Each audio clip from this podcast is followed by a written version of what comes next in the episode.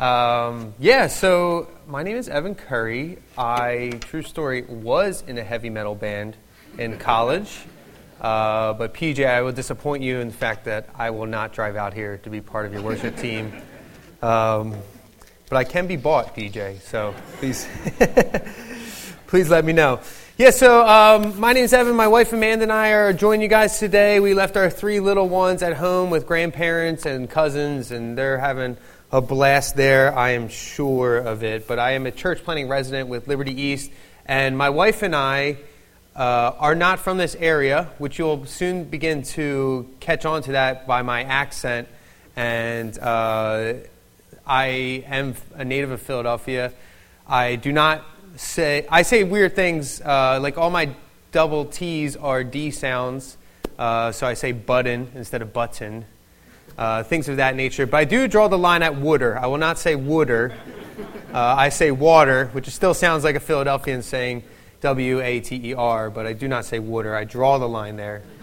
Um, but we're from Northeast Philadelphia, uh, which you may not be all too familiar with. But Northeast Philadelphia has about a half a million people there right now, and it's fastly and quickly growing, mostly because it's becoming more racially diverse. So uh, the, fat, the white families are actually moving out, which we will classically call white flight.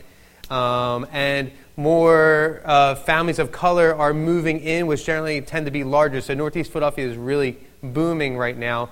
And uh, one section of Northeast Philadelphia is now the most racially diverse section of the city. So uh, those are all really cool things about Northeast Philadelphia. And I live there, and my wife lives there. So if you want to move there, you know that there are cool people there as well. So, uh, yeah, and um, we enjoy being part of the Liberty Network. It's been very welcoming and exciting to us to be part of it. And um, Steve sends his good wishes to you guys and uh, loves you guys, loves Matt. We are very well aware that um, for places like this, uh, you know, we are very well aware that big cities can kind of drive the force of a lot of things in our country.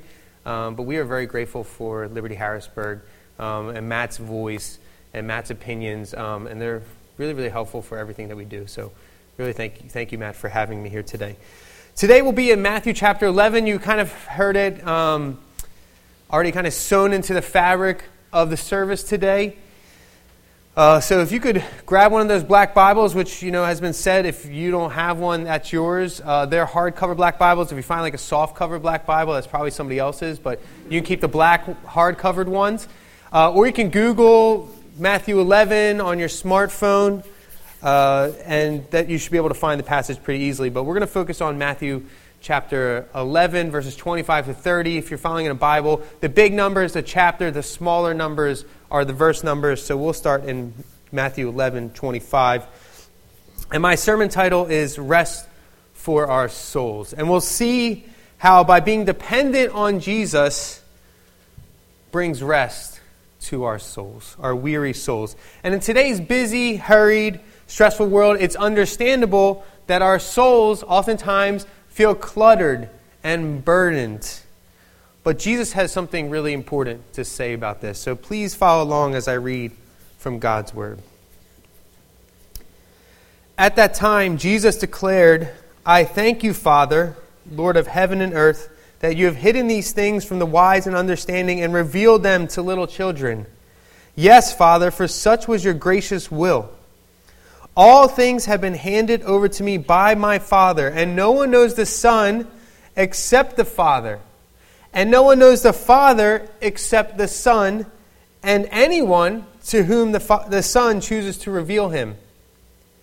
Come to me, all who labor and are heavy laden, and I will give you rest. Take my yoke upon you and learn from me, for I am gentle and lowly in heart and you will find rest for your souls. For my yoke is easy and my burden is light. Let's pray. Father, we are grateful for who you are, for what you have done for us in sending your Son to live, die, and be resurrected on our behalf. Lord, may we approach your word with reverence, knowing that we are hearing the words of the God of the universe. who has created all things. But may we also approach it knowing that you desire to know each and every one of us, and you desire to call us your children and your friends. And so may we hold that in mind, Lord. May we hold reverence and relationship together. And may the words of my mouth and the meditation of all of our hearts be acceptable to you, our rock and our Redeemer. And we thank you for all this because of your Son who lives and reigns with the Holy Spirit now and forever. Amen. When I was a kid, my parents would oftentimes take me and my three brothers on two vacations a year. We would take one during Christmas time, right, the week after Christmas, and we would take one in the summer. And they would load the four of us into our minivan and we would head to like Niagara Falls or the Outer Banks. Uh, one time we hit like York, Pennsylvania, sometimes Lancaster, uh, one time Harrisburg, true story, uh, and uh, fancy exotic places like that. And we would head off to those places. And so we, as kids, we did everything we could to prepare for these trips, right? We made sure we had all the best things with us. So we would bring our Pringles and our M&Ms and our Walkmans. Later we graduate to Discmans. Uh, some of you are so young, you are no idea what I'm talking about. But there was a time where you actually had to put something into a machine to play music. And we would obviously would bring our Nintendo Game Boys and we would head off on these trips. And every time we would head out on one of these trips, and I don't, I don't know if it was the same with your family, but for some reason, my dad always, always, always drove. Always. I, in fact, never remember my mom driving whenever my dad was available to do so. It wasn't that my mom was a bad driver, right? She was actually a very good driver, but for some reason she always let my dad do it. And maybe it says more about my dad. Maybe he desired control. We can psychoanalyze my dad. I don't know. Um, but he's a nice guy. And um, he would always drive. But most certainly, he would drive when we were on those trips. And there's great comfort in my dad driving. I felt safe. I felt secure. I liked that we never, I felt like we would never get in an accident with my dad driving. And I could rest knowing that my dad was in control. Until I turned 16. And I started to drive on my own. See, I was a clueless teenager. Now, I know your kids were never like that, or you might be a teenager. I know you're not clueless, but I was a clueless teenager. And it, I never cared to come to this realization that I was a clueless teenager, right? It's one of those funny things. You're, you're a clueless teenager, but you never care to think that you're a clueless teenager. And maybe you were like me when you were a teenager, but you thought you knew everything. And so no longer did I feel safe when my dad drove. No longer did I sit in the back seat listening to my sweet contemporary Christian jams, playing Pokemon on my Game Boy? I was now the judge over my dad's driving. Every sudden movement, every time he would change lanes without using his turn signal, every time he drove too slow, I was on him like white on rice. I had become so educated, God's gift to the driving public at age 16, that I no longer was able to find rest, independence on my dad's ability to drive safely, but I believed I knew better. And the same is often true with us when it comes to relationship with Jesus, isn't it? Jesus is better suited He's wiser and he's a better driver of the minivan of our lives, let's say. But we get to a point in our lives, in our spiritual lives, where we stop believing that he knows best for us and we begin to believe that we know better. And as we turn to Matthew 11, we see Jesus telling us, You'll never find rest for your souls that way. You'll never find rest for your souls thinking you know better. We see Jesus reminding us that those who believe they know it all are unable to find rest for their souls. But those, those who are little children, will find rest because they find rest in the Son of God, Jesus, and they put their dependence in Him. This passage we read starts with Jesus thanking God that He's hidden things from the wise and revealed them to little children. So let's look again at verse 25. At that time, Jesus declared, I thank you, Father, Lord of heaven and earth, that you have hidden these things from the wise and understanding and revealed them to little children. Yes, Father, for such was your gracious will. Jesus celebrates God's decision to hide truth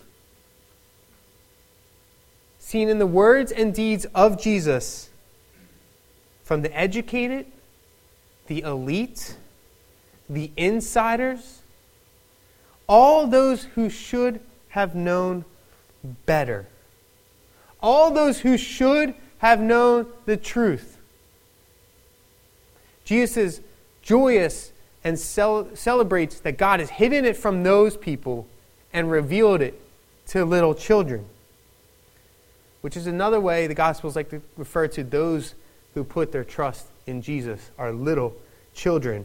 And these people are the outcasts, the uneducated, the second class citizens of the world. And the idea of those who believe in Jesus as little children is again seen later in Matthew, in Matthew 21 where it says in Matthew 21 14, and the blind and the lame came to Jesus in the temple, and he healed them. But when the chief priests and the scribes saw the wonderful things that he did, and the children crying out in the temple, Hosanna to the Son of David, they were indignant. And they said to him, Do you hear what they're saying? And Jesus said to them, Yes. Have you never read, Out of the mouth of infants and nursing babies, you have prepared praise? The blind and the lame in that passage are little children who God has revealed his truth to. And like little children, they can't help it but shout it out. Right? We have to remind our kids use your inside voices, but these people they can't. They have to shout it out.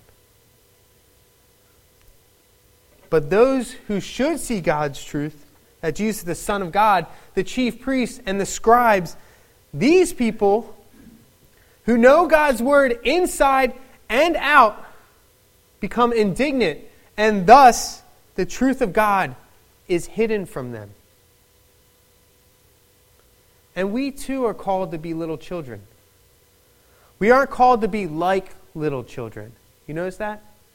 But we're called to be little children. So, what does it mean to be little children? It means that we put our faith and trust fully in Jesus.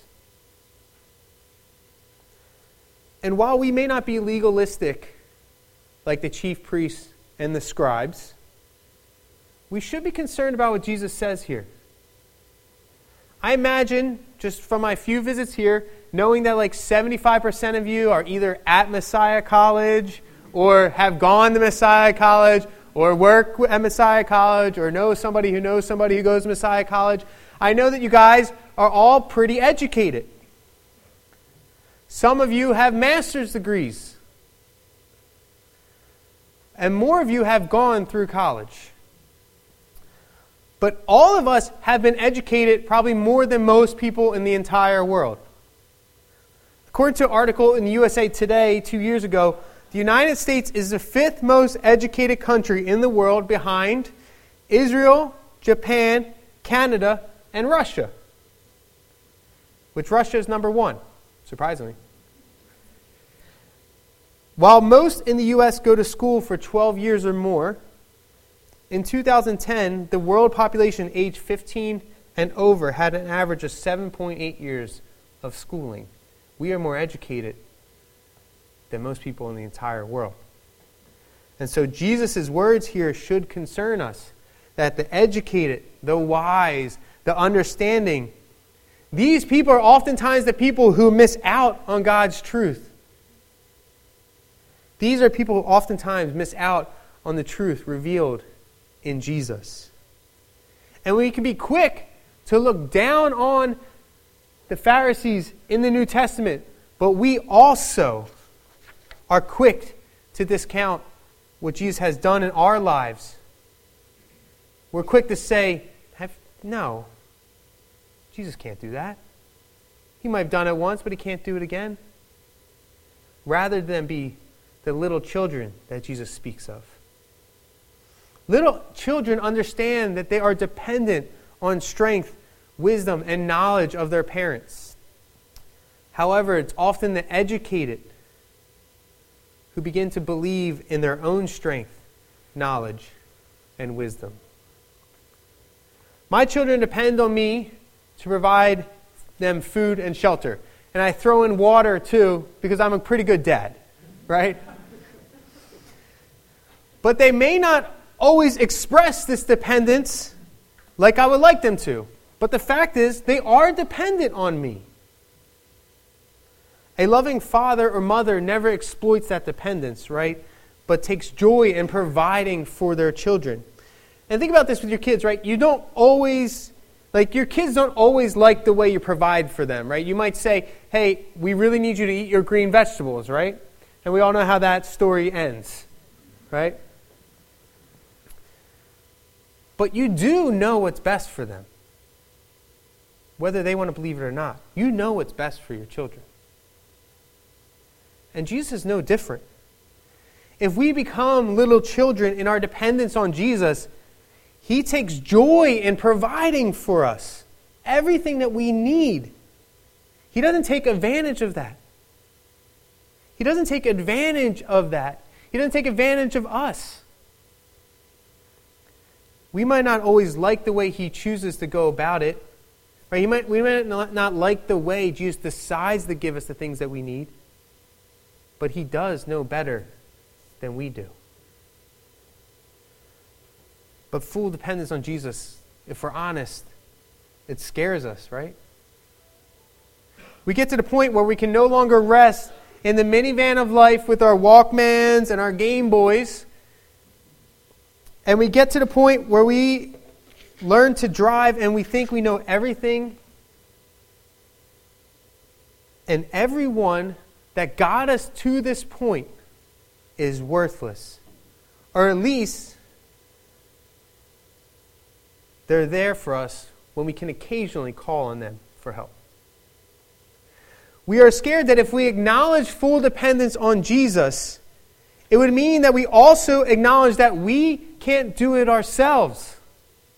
But Jesus says, These are the type of people I want. The people who say, I can't do it myself. I need you, Jesus. These are the people I want, not the people who figured it out already. I don't need those people. If you want to be part of his followers, he says, I need the people who are little children, who know they're dependent on me. As long as these people don't see themselves as little children, I have nothing for them. So the question is what in your life are you holding on to that's preventing you from being a little child in the eyes of Jesus? What in my life am I resistant to give to Jesus because I'm not sure that He'll handle it the way I want it to be handled? So, what would get us to a place where we would find rest for our souls. But we will never find it because we believe we know better than Jesus. Faith in Jesus is dependence on Him. If we want to know what God the Father has for us, the truth that God the Father has for us, we can't come to the table believing we can fit the bill. We must come to Him believing there's no way I could pay that debt. So let's pick up again in verse 27. Jesus speaking still, All things have been handed over to me by my Father. And no one knows the Son except the Father, and no one knows the Father except the Son, and anyone to whom the Son chooses to reveal him, to reveal the Father.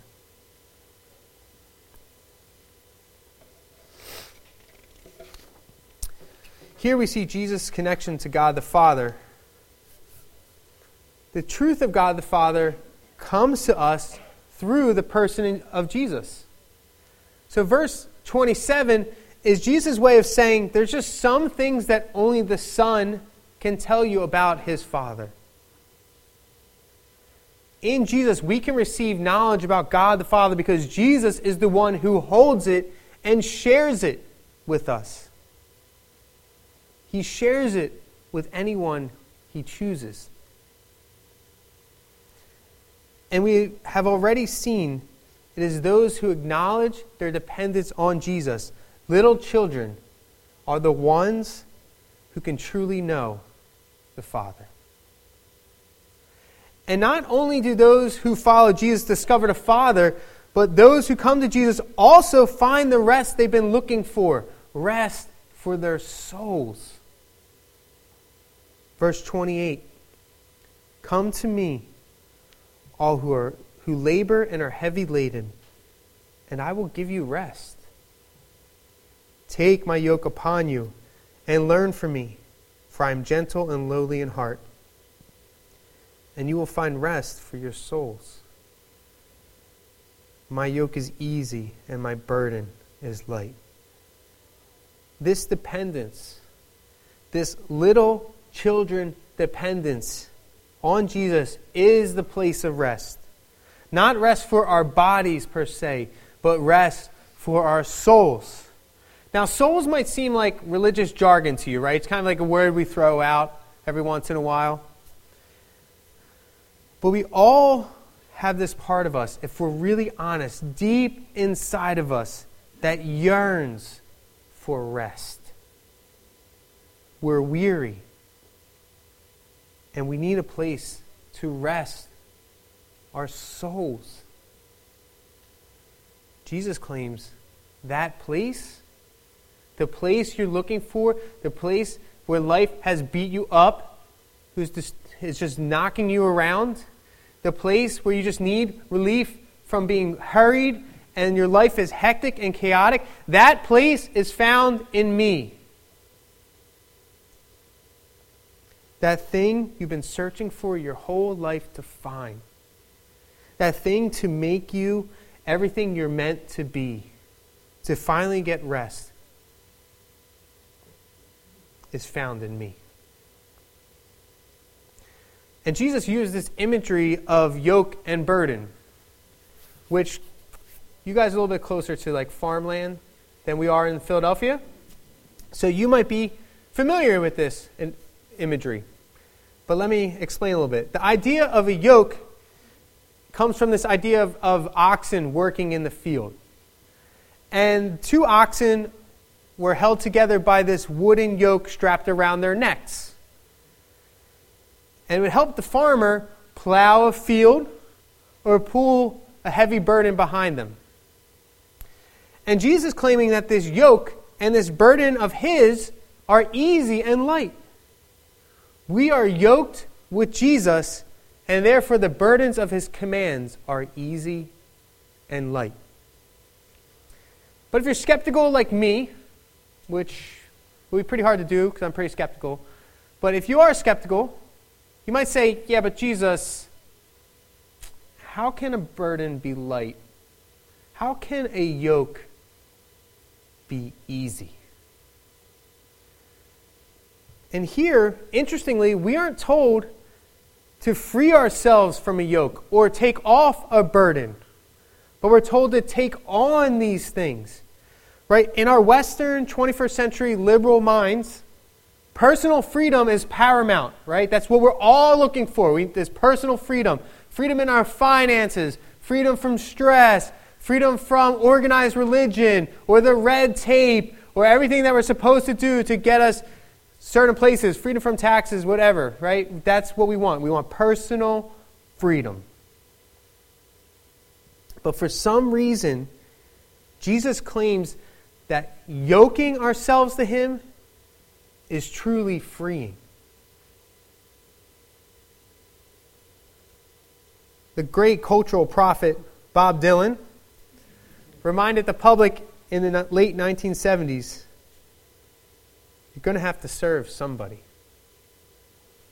And if we're honest, we're going to have to be yoked to someone or to something. You're going to have to bear someone or something. You might be yoked to addictions, whether they're chemical addictions or maybe sexual addictions.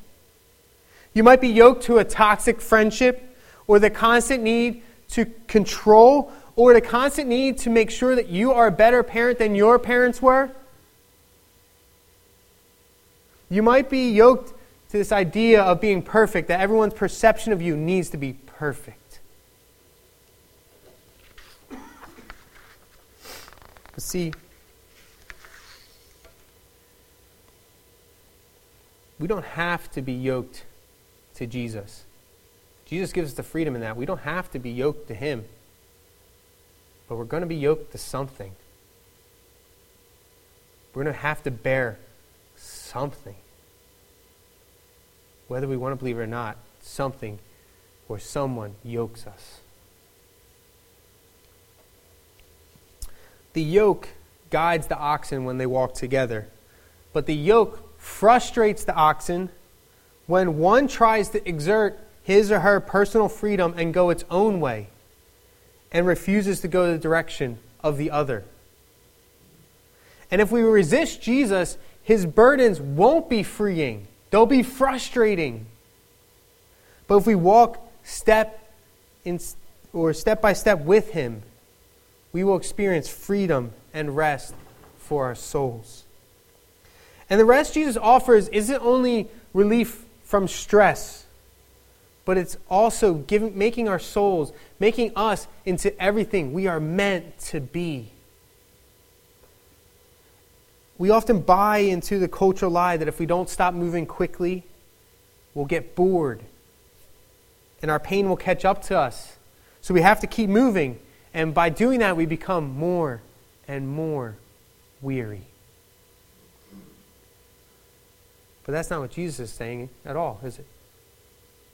The rest he promises is one of healing, one of peace, one of joy, one that gives life to the soul.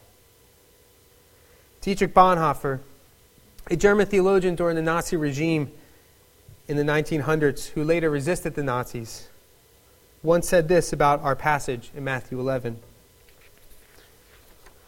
When Holy Scripture speaks of following Jesus, it proclaims that people are free from all human rules, from everything which pressures, burdens, or causes worry and torment of conscience. In following Jesus, people are released from the hard yoke of their own laws to be under the gentle yoke of Jesus Christ.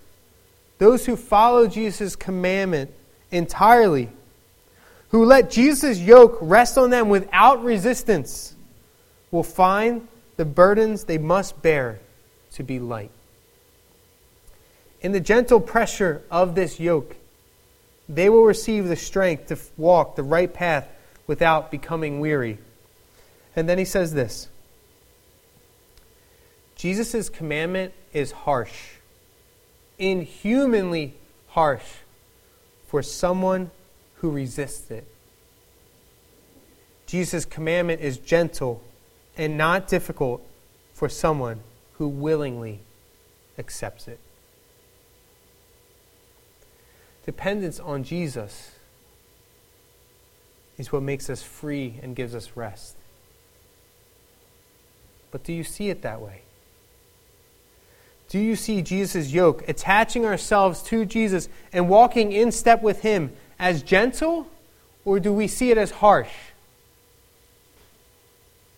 And some of you are so beat up by life, you, you honestly could say, I need somebody to help me carry this. I need somebody to help me carry this burden. And Jesus is offering that to you.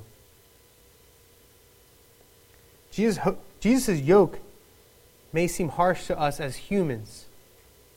It may seem harsh to expect us to sell all our things and give it to the poor, or to turn the other cheek when someone strikes us, or forgive those who have done the unforgivable, or to die to ourselves and our desires. But Jesus claims if you come to me, if you fully depend on me, I'll give you the rest you've been searching your whole life for. Rest for your soul. And this rest for our souls starts to be a reality in acknowledging that Jesus is who he says he is, the one who reveals the truth of God the Father. And ultimately, Jesus would come to bear a yoke that we could not bear. Jesus would go to a gruesome death on the cross. While we in our sin resisted his yoke. He took the yoke upon himself, the yoke of our sin, and bore the heavy burden of our sin on the cross. And while he was on the cross, he felt the pain of God the Father, the one whose truth he reveals, the one that he knows so well. He felt him being himself being abandoned to the point he shouts out, "My God, my God, why have you forsaken me? So that we can experience God's presence. He was beaten for our transgressions, He was stripped of clothing so we could be clothed in righteousness. And He was sleepless and restless so that we could find what we truly need rest for our souls.